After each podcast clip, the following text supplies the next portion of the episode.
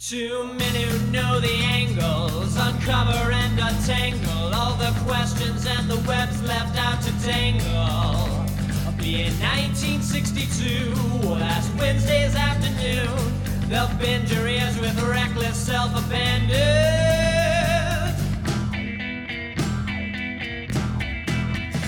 The amazing spider talk, the amazing spider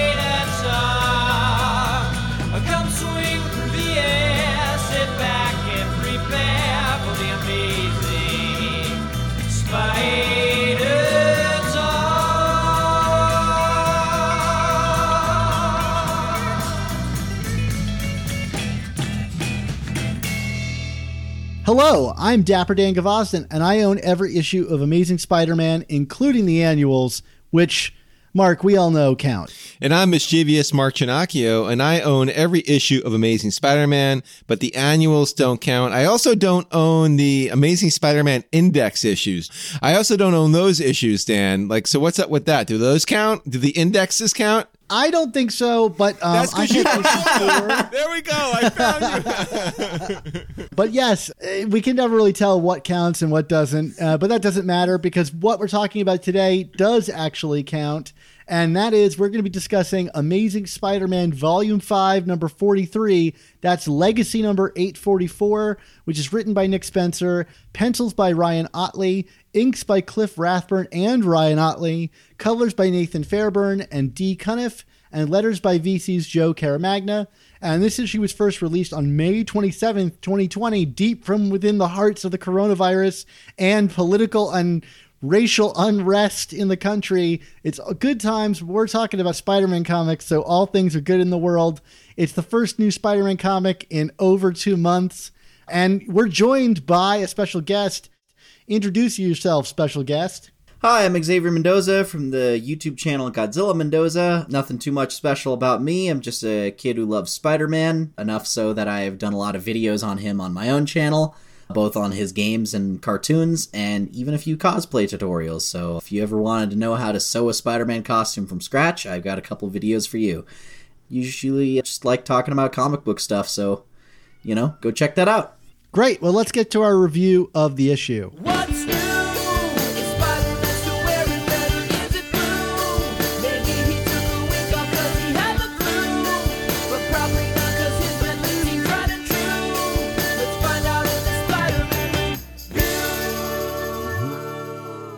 Mark, we've been waiting two months for Spider Man to return. Uh, the final previous issue was The Amazing Gog. Yeah. And uh, Spider Man is back, so welcome back, Spider Man. We missed you, but Mark, was this worth waiting two months? I mean, that's that's a, that's an unfair thing to, to throw at a comic. I mean, I'm gonna say, I mean, the storyline ended at a mm-hmm. very awkward point. If like, you know, like we were even joking at the time, is this the last issue of Amazing Spider-Man ever, or the last print issue?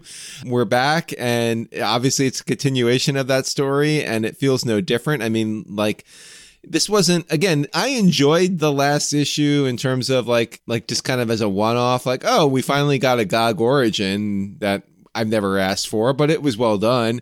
And this is a kind of you know as a continuation for the most part it's kind of well done. I mean this whole lifeline tablet story seems to have just kind of completely gone out the window but there are some fun moments in it. But again like as this series has continued to do over the past year and change is I just feel like we just keep spinning our wheels and not really getting anywhere significant with the with this comic book. I mean, am I off the mark in that assessment, Dan? No, not at all. I mean, I, I can I can ultimately enjoy how this comic resolves itself in some ways. Like there, I think the GOG stuff is paid off well, but it's like to me this was a case of like like a big switcheroo. You know, it's like you promised us Lifeline tablet stuff and Kingpin stuff was finally coming to a head, and yes, we made some small movements for, forward in that, but then it was like, nope, we're being distracted by GOG, and to me, this is like, you know, we I keep saying this with the Nick Spencer run is like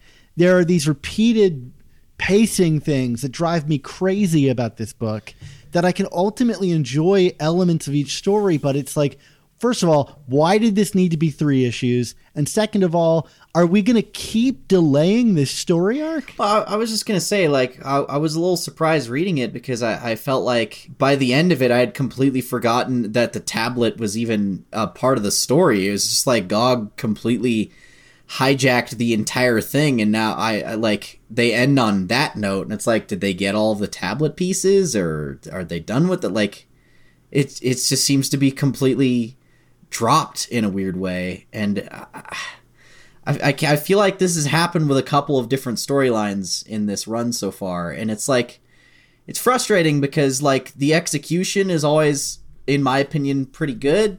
Like I'm I'm really enjoying these stories. I enjoy the way he writes these characters. Like the dialogue is great, the character interactions are are very fun, but like the actual like you said, the pacing just feels weird because sometimes the focus just gets kind of randomly shifted to something else at the last second, and then you're like kind of scrambling to remember what the original point of things were.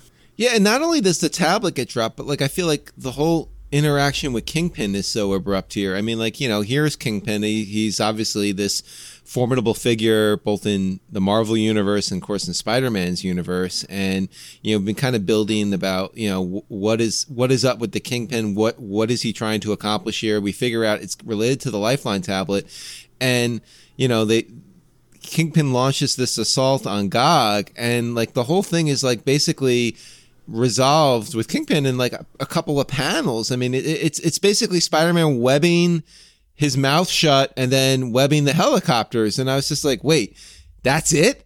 They just compl- where did he leave? Yeah, he like up? like Did, like I. he was after the tablet. They had it. He's the mayor of New York City, and he's he's and he's Wilson he's Wilson bleeping Fisk. Like what the like like seriously? That's like after fifty something years of comics. That's that all he needed was to get webbed in the mouth. That's why Daredevil could never beat him is because he just never thought of that. yeah, I guess. I mean, I, it, it- it was a very poor resolution for something that I mean, and yeah, there, there could be it's to be continued, so there's more to come. But like, yeah, it seemed like spent you know the, the the shiny object or the squirrel seemed to be Gog here, and it's like okay, well, let's get back to Gog, and what are we going to do with Gog? And like, it just it's not that I didn't enjoy the resolution with Gog, but like seriously, why why have we spent so much ink on Gog the last two I- I issues? this is ridiculous. didn't really need to be three issues. I think you could have told this story, this whole story in one, probably. Like maybe the the backstory, flashback stuff for Gog wouldn't have been as as developed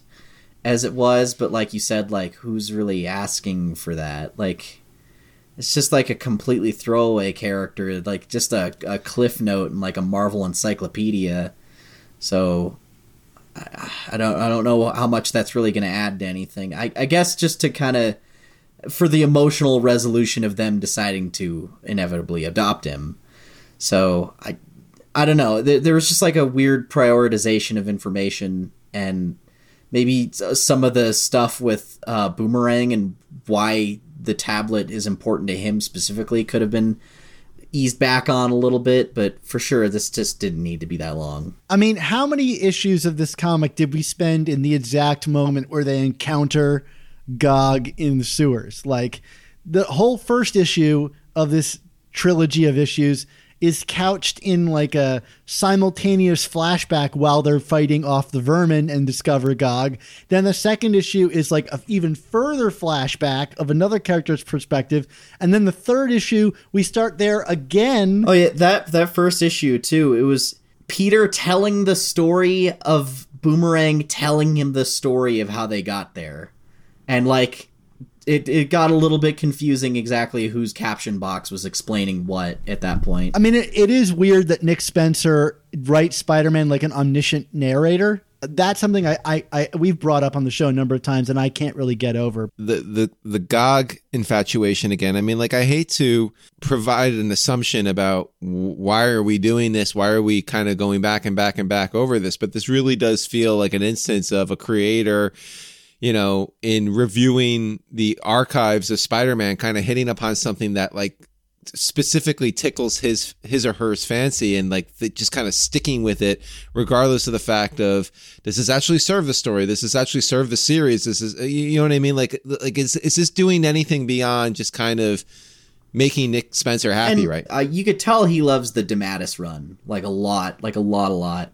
A, a lot of stuff he's done is following up on J.M. DeMatteis storylines from Spectacular way back in the day, but like Gog doesn't really seem to be kind of a part of that. It's it just kind of seems to throw off that theme and not really have much of a connection to anything else going on. It's just out of nowhere. Because like Vermin is one thing, Yeah, and Vermin, I mean, again, the way he was written under JMD, Vermin was kind of this fascinating character study to get further in, but like we're not even really getting that context here with that. I mean, you know, like I guess Gog is playing the role of Vermin here where we're getting this like all out of nowhere deep story.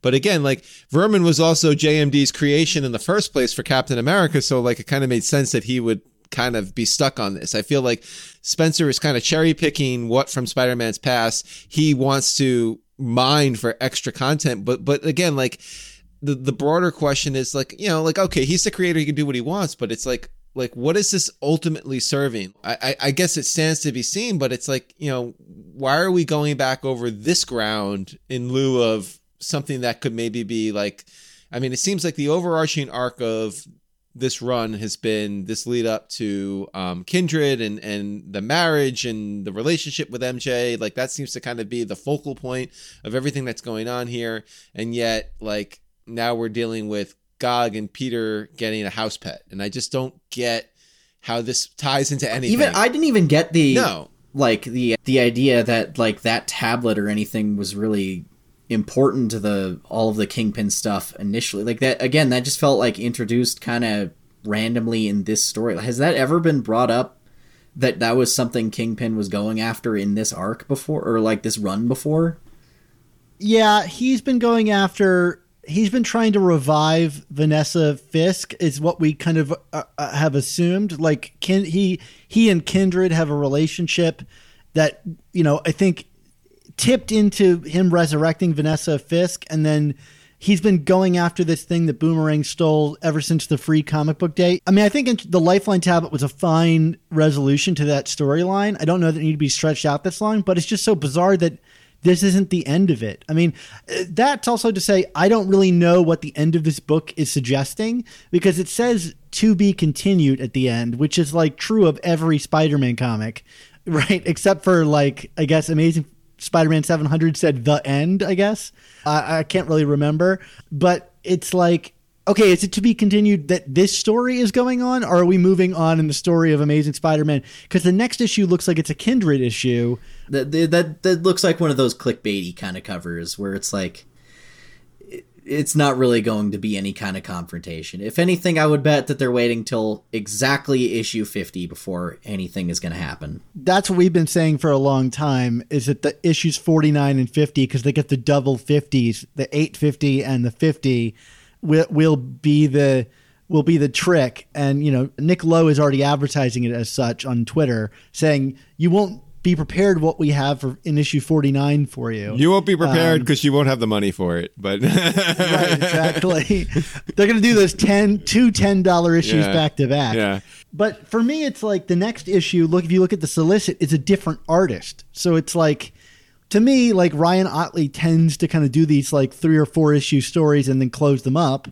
So are we just moving on? Is are we never going to mention the Lifeline tablet again? Does Boomerang still have a piece of it? We'll catch up with it again in a couple issues. That's something this run does a lot is it'll bring something up like just a little bit tease it for like one storyline then kind of forget about it. like cuz like even boomerang being like a central figure like they just take big breaks from him being in the book at all so they'll do like a storyline with him and like the superior foes kind of sort of uh, something like that or uh, that all female supervillain team.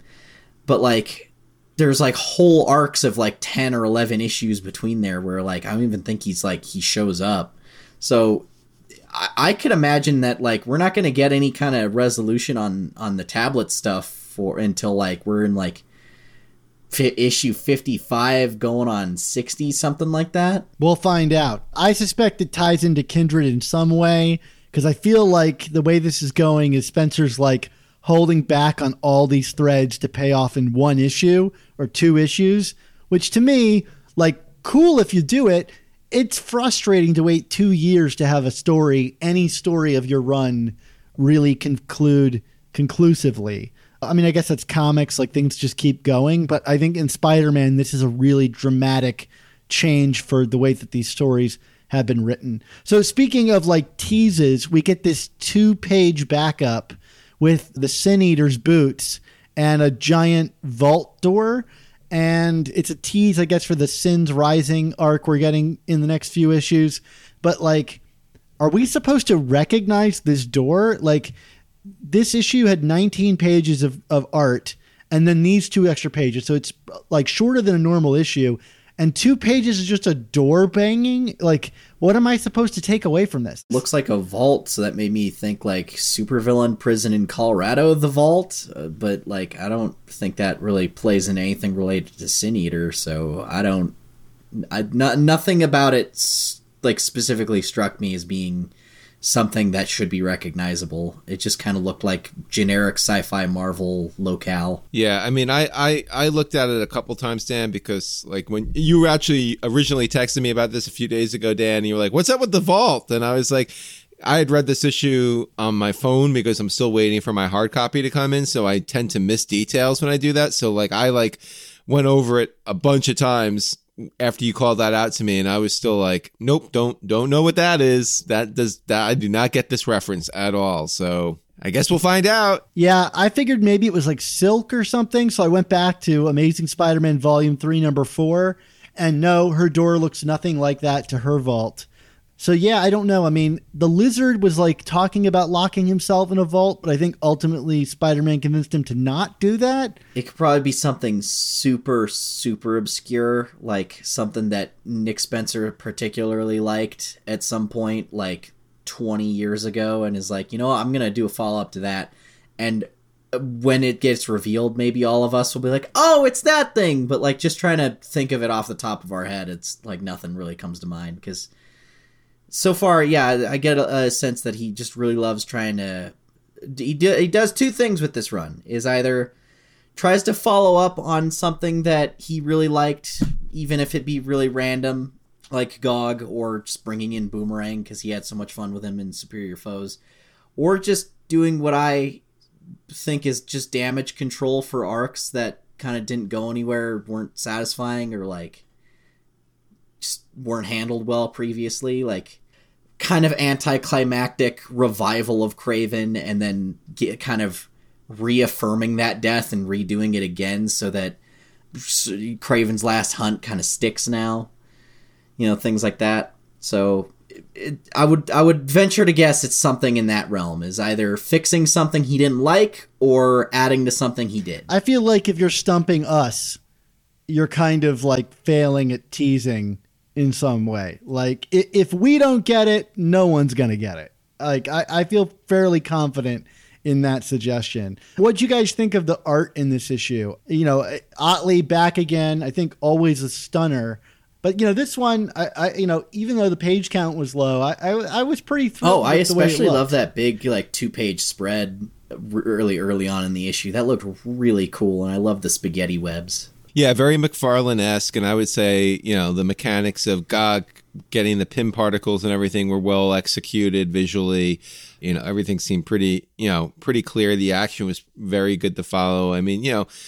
Putting aside the vault door, which is not easy to follow, but I mean, was that even Ottley, or was that done by another artist? That last, those last two pages. It's a different artist. Yeah, yeah. say like, but no, I mean, like this is this is Ottley's wheelhouse. I mean, like you know, again, like Ottley unfortunately has kind of been a sporadic presence on this on this series, regardless of the fact that these issues have been sporadic lately. But you know where he has been used in terms of the story and the visuals have all been perfectly matched to his strong suit. So I really like the uh, the flashback to this the city. By the way, the alien city that looked like a lot of his work on Invincible, and I, I thought that was like something he was clearly having a lot of fun. Yeah, I, I, that's the thing I was most excited about bringing Ottley on this book for is it, like how much he could kind of bring his Invincible magic to this. I did I did want to point out that you know you may have noticed that the last few pages of Ottley's work like suddenly take a dramatic shift in terms of the inking. Like it goes from like Cliff Rathburn's really crisp, clean lines to something a little less detailed and kind of sketchy. And so I reached out to Cliff to see what was up because like Ottley is actually credited as an inker here. And Cliff says that the deadline, he told me on Twitter that the deadline suddenly shifted because of the coronavirus. So he wasn't able to actually ink the pages. And Ottley took over. And, you know, the inks are really scratchy. So, like, part of me wonders if, you know, these are Ottley's pencils that were kind of like scanned darker or, or, or turned into inks because they're just not as crisp as inks. Although I don't know how much Ottley inks his own stuff. I own a page of Ottley's work from Invincible and I, his pencils are pretty clean. So I don't really know what happened here, but it really was a noticeable shift for me. I was like, "Ooh, what happened?" And you know, it's totally forgivable because they were up against a shifting deadline because of the pandemic. But an, an interesting kind of thing, like that, the pandemic actually you can see its effect inside the pages of this comic, which is funny because like I didn't think that this thing was so, you know, immediate. Like, Cod figured this kind of thing would be done months ahead of time, but maybe Marvel was trying to work ahead to get a bunch of early stuff done because they knew the pandemic was coming and they may have to, like, they had early warning signs. There's some narrative there that I'd love to kind of pick apart one day, but uh, interesting that it shows up in the pages of this comic.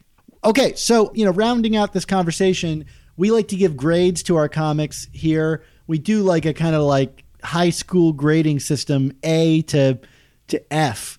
I don't know if there's really been an F on our show, Mark, although I think we've definitely gotten close over the years. Xavier, since you're uh, here and you're going to join in arbitrarily because we don't really know how you grade yet, what kind of a grade would you give this show, or not show, what kind of a grade would you give this issue if you were to give it one? Give it a give it a C. Like I feel like the art is uh, really elevates it. The the characters do a lot for it because I, I appreciate how character driven a lot of it is. But in terms of continuing on the actual overall story, it's just a little bit, a little bit finicky, a little bit unfocused. But I don't know. You can always fix that somewhere else later on down the line. There's I never say never. I feel like it could be building up to something really cool. So yeah, about a C. It's not, not terrible, nothing bad, but like nothing mind blowing. I mean, I was tap dancing around a C as well, but like I'm kind of like as in talking about this and thinking more about it. It's it's you know, again, it's nothing bad, but like I I I feel like we're still kind of repeating the same things that have been you know perpetually frustrating about this run. So I'm going to give it a C minus. And uh, Xavier, I'm with you. I'm going to give it a C as well. I just that Ottley art brings it up ever so slightly for me. But yeah, th- this book is just kind of on like uh, not autopilot. It's just kind of stalling for me, and I'm ready for issue 49 and 50, if only so that this book can move on. Like let's get let's get these storylines over with and like move on to some ideas that aren't going to take quite so long. I don't know if it's like TV brain that has like infected this book, but it's just not paced the way I expect a Spider-Man book to be paced. So uh so yeah, well hey Xavier, thanks for joining us for this review.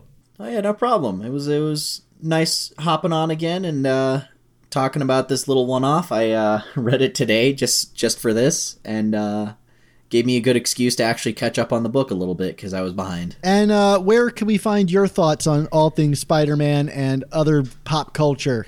Oh, uh, you can find me uh, again at my YouTube channel, Godzilla Mendoza. I'm sure it'll be linked somewhere adjacent to this episode, but uh, over there, I like I said, I review comics and games and uh, actiony cartoons and do cosplay tutorials and the occasional video essay about comics themselves not necessarily all Spider-Man stuff, but there is a lot of Spider-Man love on that channel. So come give it a watch. Well, awesome. We definitely will. Mark, I guess it's that time to, to bring the show to a close.